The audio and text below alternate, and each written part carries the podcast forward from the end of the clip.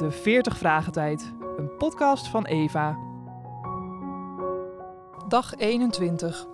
Wanneer komt het koninkrijk? We lezen Lucas 17, vers 20 tot en met 37. De Fariseeën vroegen aan Jezus: Wanneer komt Gods nieuwe wereld? Jezus antwoordde: Je kunt niet zeggen wanneer de nieuwe wereld precies komt. En je kunt ook niet zeggen: Kijk, hier is de nieuwe wereld. Of kijk, daar. Maar jullie kunnen de nieuwe wereld nu al binnengaan als jullie de juiste keuze maken. Toen zei Jezus tegen zijn leerlingen: Er komt een tijd dat jullie verlangen naar het moment dat de mensenzoon terugkomt. Maar jullie zullen hem niet zien.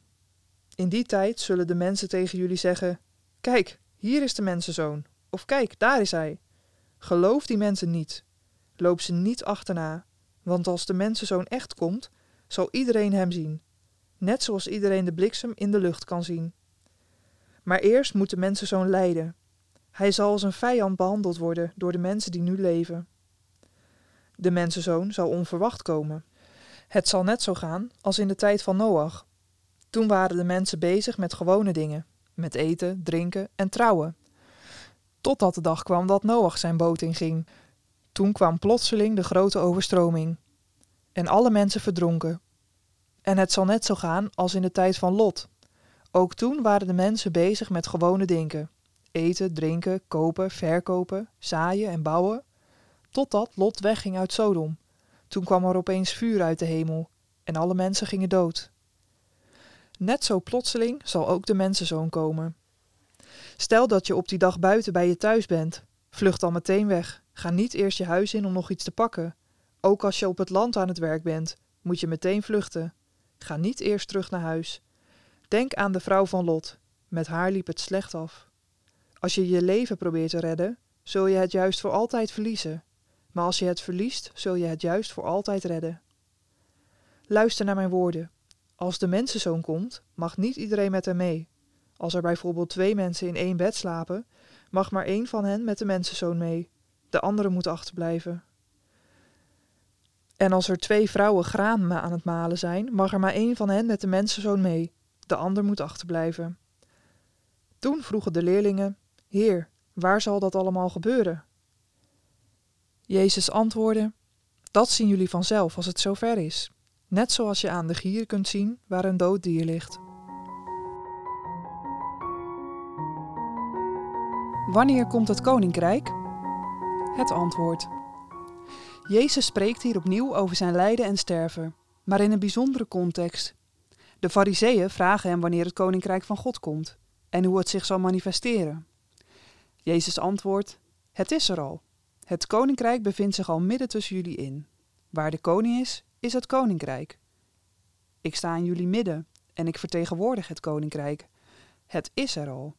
Maar je moet geopende ogen hebben om de, in de eenvoudige Jezus de grote koning der koningen te herkennen.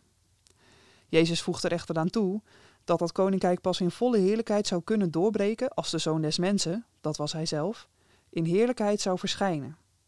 En ook dat zou niet op korte termijn kunnen plaatsvinden. Eerst moet hij veel lijden en verworpen worden door dit mensengeslacht. Dat is de volgorde. Zijn dood aan het kruis, de opstanding, de hemelvaart, zijn terugkeer met de wolken. En dan pas breekt het koninkrijk van vrede en gerechtigheid aan. Jezus sterft niet alleen voor de zonde van zijn volgelingen. Hij sterft ook opdat hij het koninkrijk van glorie en kracht mogelijk maakt. Zonder de schande van zijn kruisdood zal de heerlijkheid van het komende koninkrijk niet mogelijk zijn. Dat koninkrijk zal voor de goddelozen onverwachts aanbreken en met oordeel over hen gepaard gaan, zoals de zondvloed onverwachts kwam in de dagen van Noach en de verwoesting van Sodom in de dagen van Lot. Noach en zijn familie vonden een schuilplaats in de ark, Lot en zijn dochters in de bergen. Zelfs Lots vrouw kwam om. Zo zal het zijn in de eindtijd. Zij die hebben leren schuilen achter het bloed van de gestorven opgestane Heer, zullen het koninkrijk binnengaan. De anderen zullen omkomen in het oordeel. Wie de eeuwige veiligheid gevonden hebben in de dood van Christus, zullen leven. Zij die bij hun leven de dood van Christus hebben veracht, zullen de eeuwige dood moeten ingaan. Sinds Jezus lijden en sterven wordt elk mens geconfronteerd met de vraag wat hij doet met diens dood. Zo staan al deze hoofdstukken in Lucas in het teken van zijn naderende lijden en sterven.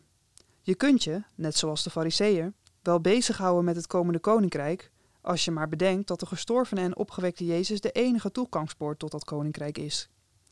Houd voortdurend in gedachten dat het koninkrijk geen zijingangen kent.